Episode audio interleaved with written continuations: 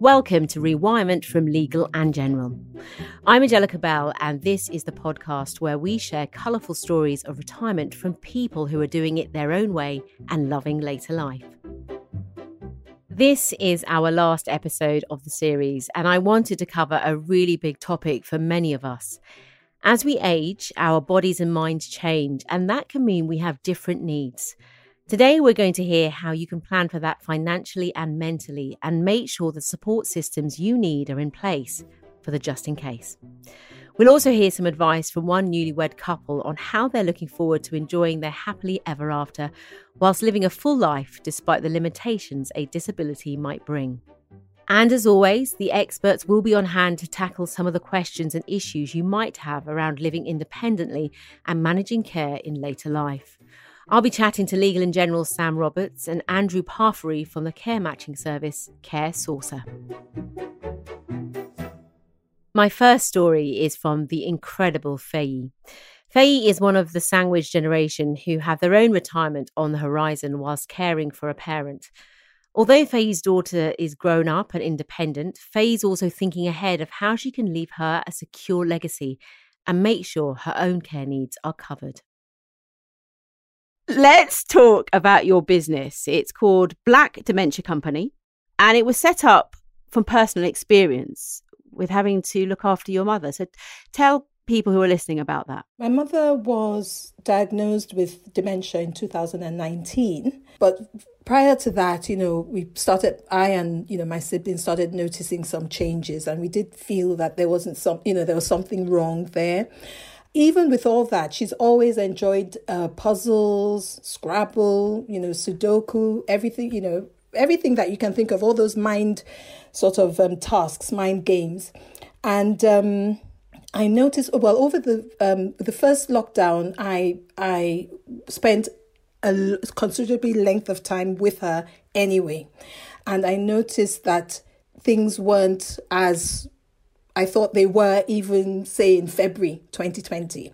So sometimes she'll, you know, have we'll say, oh, I'll say, oh, let's play Scrabble. And she might then say, Oh, what do we do with this? What do I do with this? And I thought, hmm, okay, yeah. Or the crosswords that I used to buy, you know, the crossword books and word search and all that seemed to be uh, to become more and more of a challenge for her.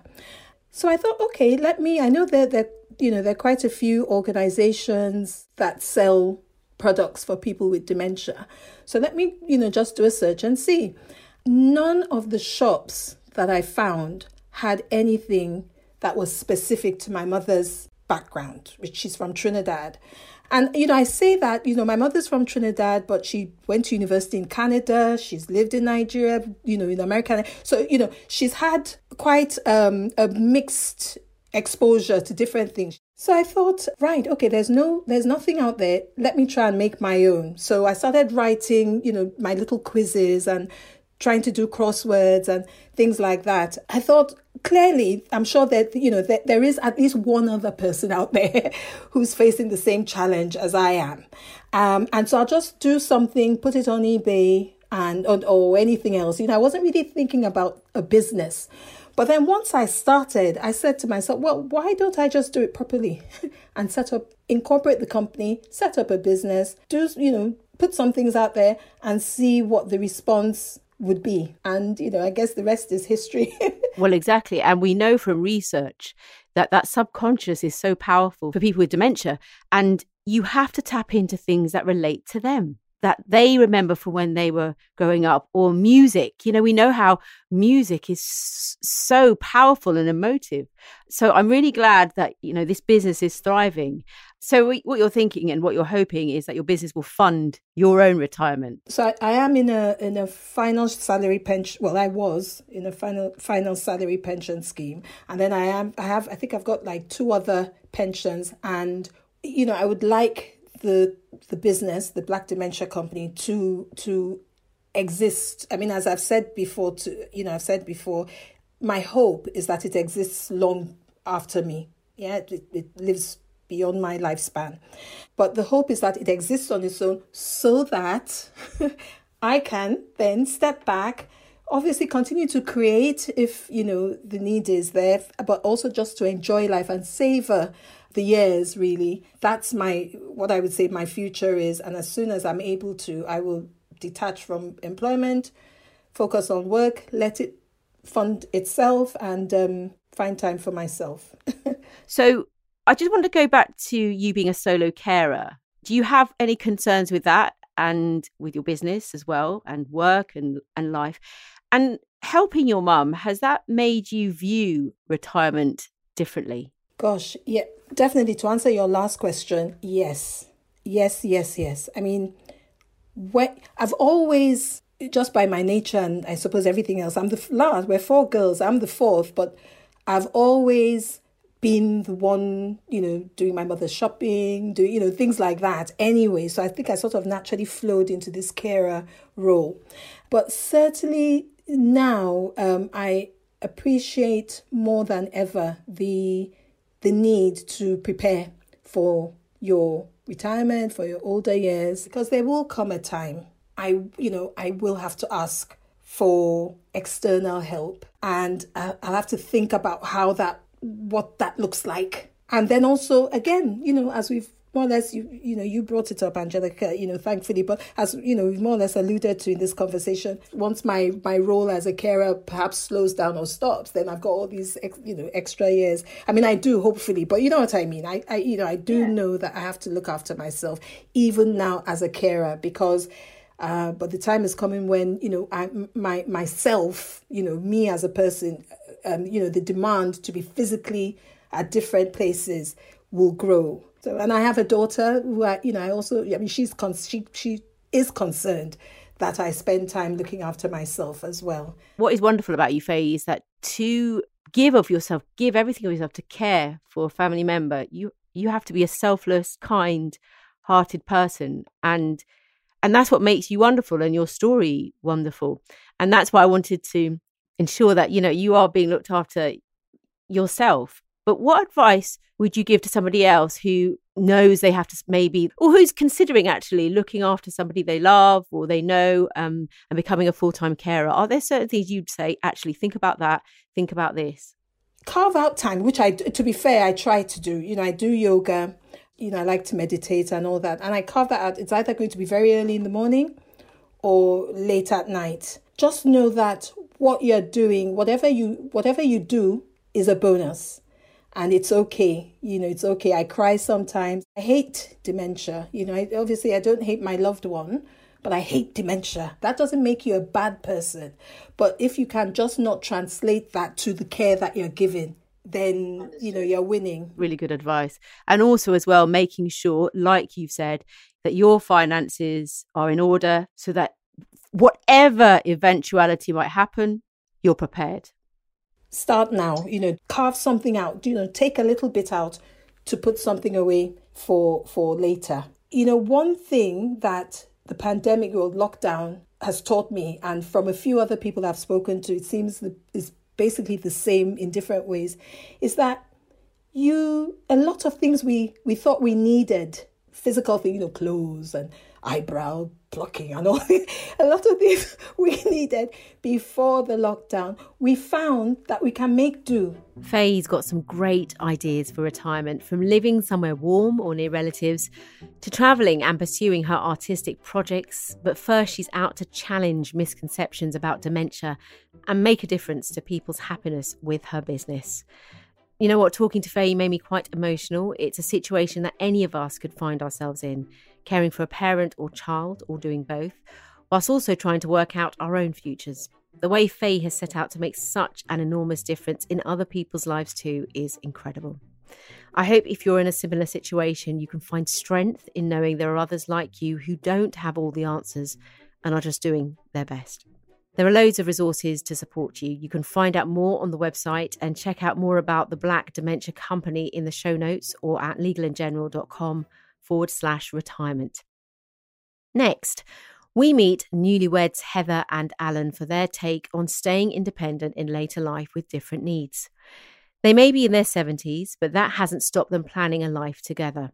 Alan's partially sighted, and they met three years ago on a holiday organised through a tour company called Traveleyes, which offers independent trips for people who are blind by partnering them with people who are sighted. Heather and Alan, I need to say congratulations to you. I haven't that, said that yet, have I? That's exciting. you got married. It is. How was yes. it?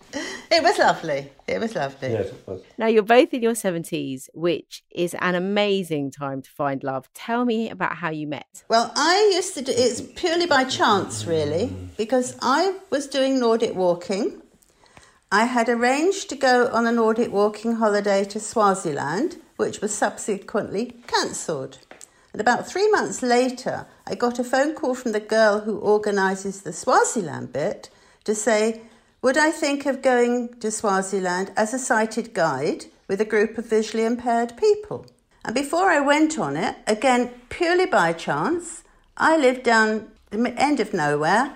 There was a thing on our Facebook page that guide dogs were looking for a My Guide to guide a blind gentleman around where I live. So I got in touch with them and I started walking with Brian before I went on the holiday. So I had some experience of what it was like. So that's how I ended up on the holiday walking the Camino de Santiago where we met. My f- first wife died in September 2013, and we actually had a villa out in Mallorca, which I used to go out to for several weeks at a time after she died. But as my eyesight, my eyesight started going just as she was dying, unfortunately.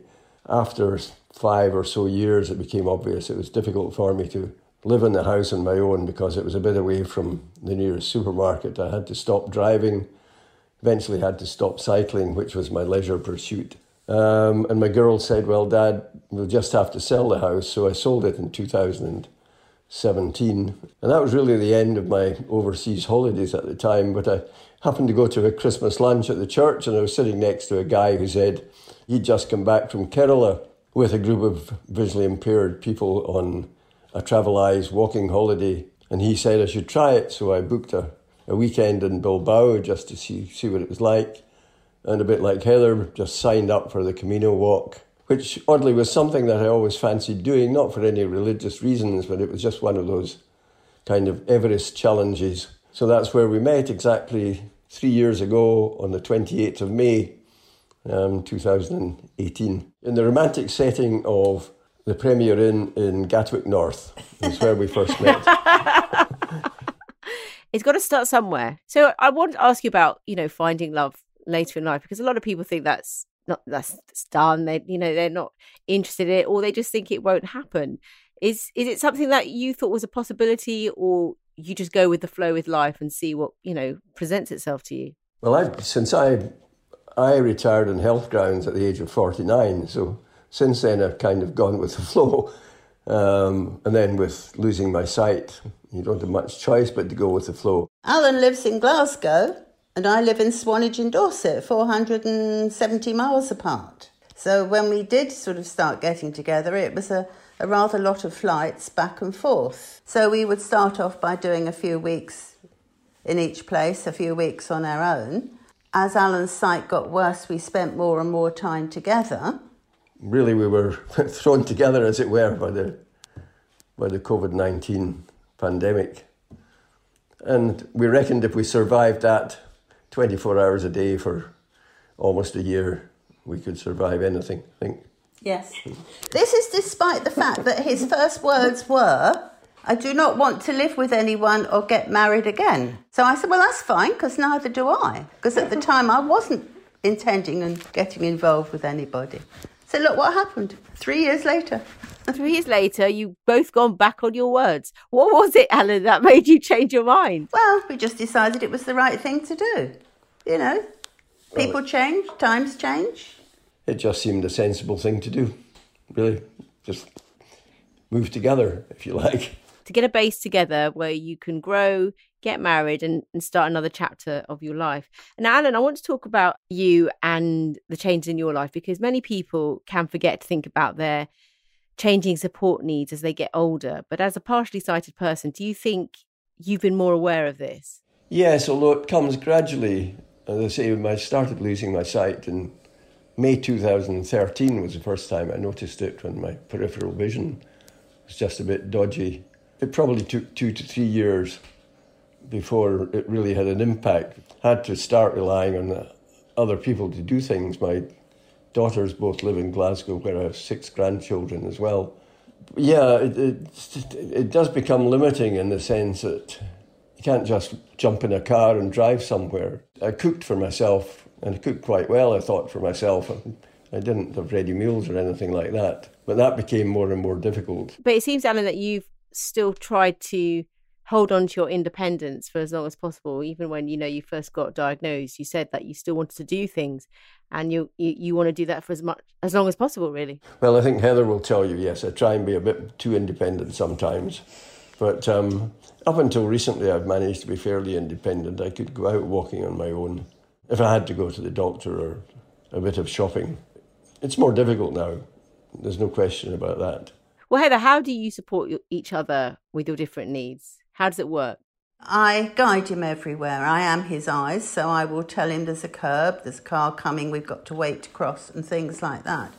But about the home, talking about cooking, if he's going to cook something, I would get everything out and lay it out for him. I would put oil in the pan, uh, but he can do mostly the rest himself. I think the most important thing is I have to make sure I put things back where they came from rather than putting them somewhere else or leaving them out which is not always easy, or I'll have to tell him if I've left a cupboard open or a, you know a door open or something, or something on the floor so he doesn't fall over it because he can't see it. And I have to be more aware of that. I think that's probably the main thing. And we have to plan a bit more, yes. So, what is your plan for later in life if you do need more care or support? Do you plan to continue living as independently as you do now? Or do you have an idea of how things could be? Or, uh, you know, you might be open to other options? Well, we've just moved to a, a new flat, and it is a brand new flat. It's a second floor flat, but there is a lift. So we did make sure there was a lift. We do stairs whenever possible, but there is a lift. Um, and because we're in Glasgow, Alan's family are all round. So his daughter, his elder daughter, is very helpful. She'll do shopping for us, come round, and one of the boys drives one of her boys drives and he'll come round and do things for us. And we have another grandson who's very good at doing things for us.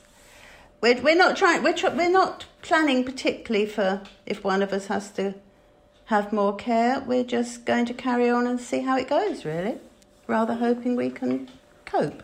I can manage the flat at the moment, and I'm sure on my own I can probably manage it, but um, I might need more support in terms of day to day living and cleaning and washing and so on and so forth. We've got some upmarket equipment in the kitchen, none of which blind person friendly. Um, it's all black. Some of it has no bleepers that tell you when you press the button. Induction hob, I think I'm getting the hang of. I can put one hob on, but that one ring on, but that's all so far. Alan, what advice would you give somebody in your situation if they're looking to relocate? I think just make the kind of decisions you would in normal.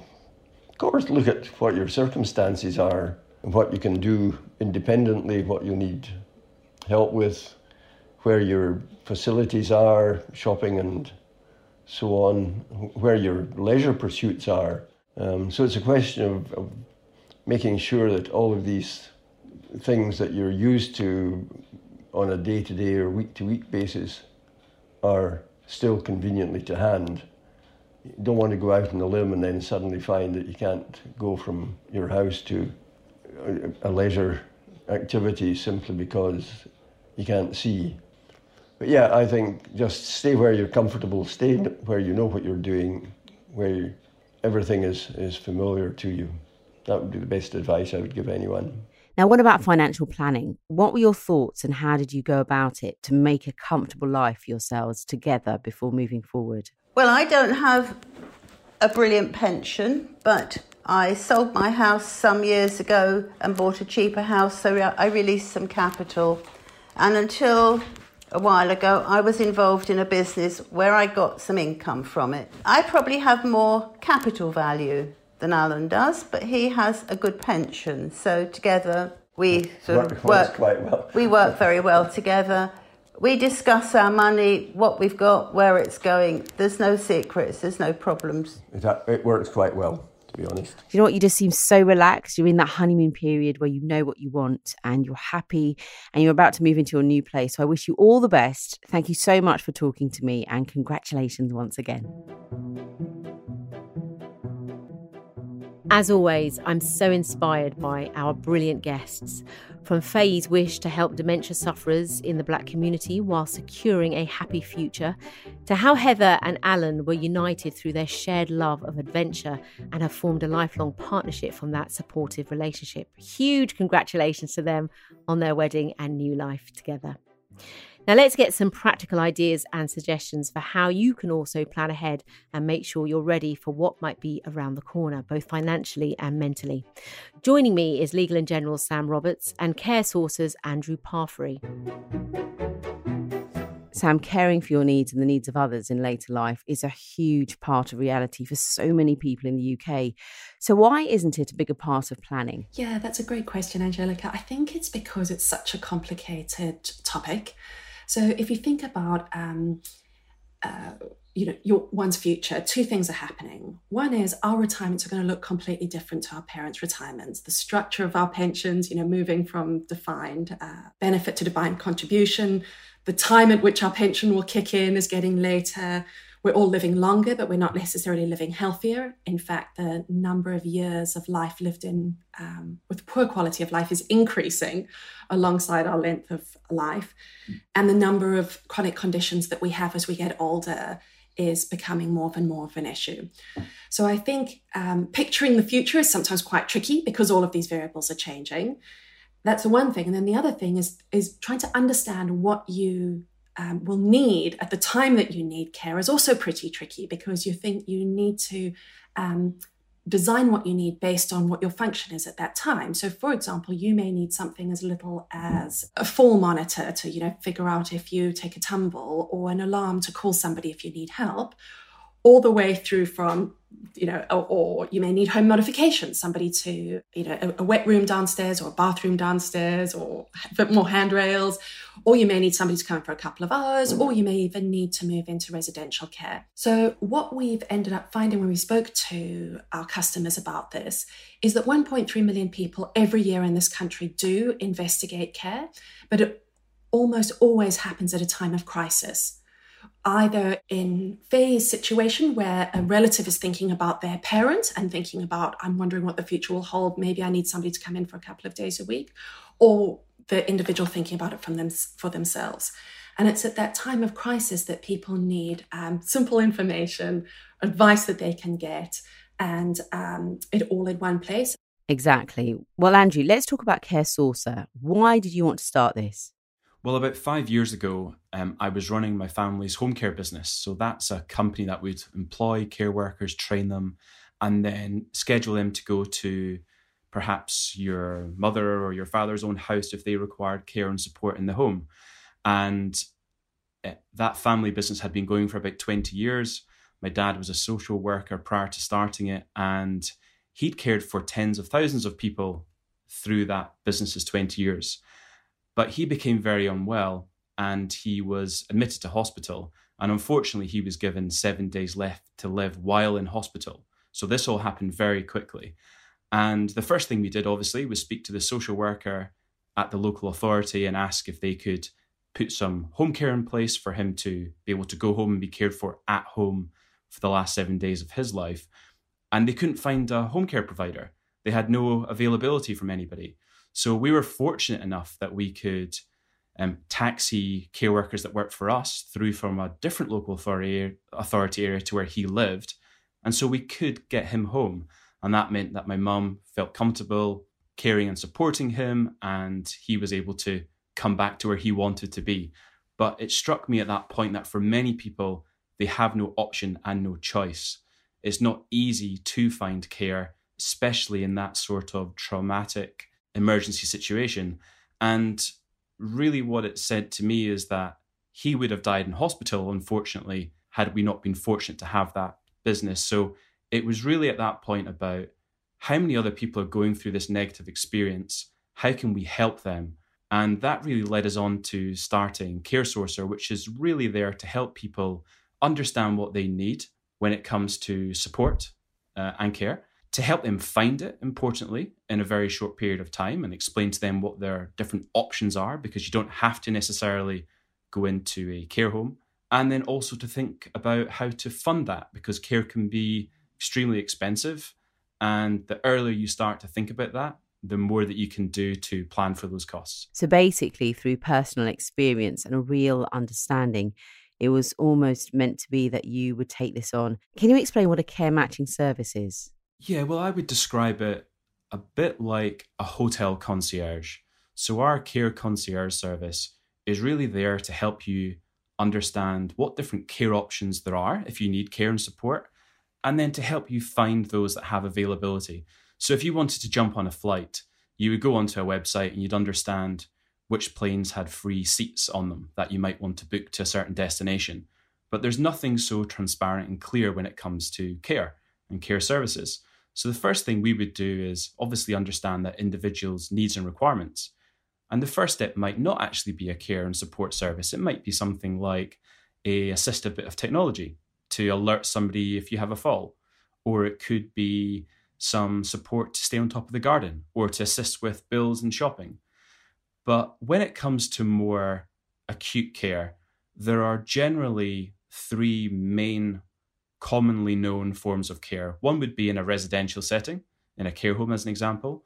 One would be in your own home. Actually, two thirds of people are not in care homes, they're in their own home, and a care worker would come to their home perhaps twice a day, seven days a week, as an example. And the third option, which is not very well known about, is live in care, where somebody actually would come and live in your home. And that might be for somebody who needs a bit more support than and someone coming in for an hour twice a day, but uh, is not yet at the stage where they feel they need to be in a residential setting to receive that round the clock care. Sam, there's lots of talk in the news about the care funding crisis. How do we pay for these long lives with declining health as well, as you talked about? Yeah, thanks, Angelica. There's, I mean, possibly two ways that I would start to think about this. So the first is for each individual to to get some sense of how much they think that they would need. And a couple of things to think about on that. So, the first one is to understand your local authority will only cover care costs in some cases. So, don't rely on that as the kind of ultimate um, backup plan. The second is to think about where you live in the country because the same care costs quite um, significant, care costs are quite significantly different in different parts of the country. So, for example, um, a residential care home in Islington in North London is significantly more expensive than one in North Wales, for example. So that's the second thing is try to understand your care costs in your um, the area where you are likely to receive care. And um, one of the ways of going about that is going online and looking at care cost calculators. So we have one for legal and general and our, our, retirement web pages, but there will be others. And they allow you to add in things such as the type of care you need, where you live, and they will give some advice on whether you're eligible for local authority, how much you could expect to pay for the sort of care that you want. So that's the first thing, kind of understanding what the need is and, and how far, that then you will know how far you're falling short currently. The second thing is assuming that you're not one of the um, folks who are covered by local authority um, care, whether it's home care or residential. Um, there are a couple of ways you can think about affording it. So the first is, you know, savings, traditional. The second is something called an immediate needs annuity, which is where you put a lump sum payment um, into an annuity, and then that pays a care provider for your care until you no longer need that care. So it's typically, we see it typically used in um, people moving into residential care. And um, that, that care is paid at a fixed amount for as long as you need it. So that's an immediate needs annuity, the second option. The third option would be something like a lifetime mortgage or an equity release mortgage, where you convert some of the value that is in your house into cash either a lump sum of cash or a small amount that is released. And we typically see people using that more for home adaptations, like if they need the railings, the downstairs bathroom, etc. we were talking about before, or sometimes for, for um, care in the home, so a couple of hours of help of, of care in the home. So that's option three. And then option four is obviously downsizing or, or moving house. So those are the ways we think about it. First of all, understand the need. Second, kind of sources of potential source of income if you are a self funder. And again, as, as Andrew was saying, we work together with Care Sourcer. So there's a free telephone line for you to talk to a care specialist just to talk through some of these options. Because sometimes people just need somebody who's done this many, many times before to kind of bounce ideas off. Now, what I'd like to know next is what does the future hold? We all know AI is in use already. What else is out there? Yeah, so I think maybe two different angles. So on care, I think we're seeing quite a lot of innovation, the kind of work that Andrew and his team are doing on Care Sourcer. There's quite a bit of innovation on finding care, on monitoring care, and we're seeing lots, lots, lots more home care. So the NHS did a big push over the last 18 months with COVID, where we've seen lots more people seeing doctors through Zoom or Teams or whatever, lots more home monitoring for conditions, lots more um, people in clinical trials from the home. So I think those are the things, those trends are here to stay right? That that a lot more of our care will be delivered online. For years, I've, I don't know, probably Andrew's the same, have been watching the, the world of robotics to see if there will be much to come on the care front. But I think the consensus is that's sort of a decade or so away. So that's on care, which is really help with activities of daily living. Then on the health side, I think we are going through an unbelievably exciting revolution in the way we provide healthcare. So we're moving from a society that has treated illness to one that's trying to predict and prevent illness and then personalized treatment. And so this is where you'll see genetics coming into play, where you'll see um, artificial intelligence that can read images, where you'll see more home monitoring, as well as personalized therapies where one medicine is made for one person. I think um, lots of innovation. And, you know, when you're going through a kind of, kind of, renaissance like this, it's very hard to see where it will land. But my guess is that we'll, there'll be much more prediction, much more prevention, much more personalization um, in the years to come.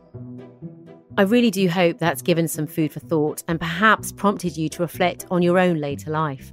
If you are caring for a loved one, try and ensure you make provision for your own needs whatever they may be, both now as a carer and in your retirement years.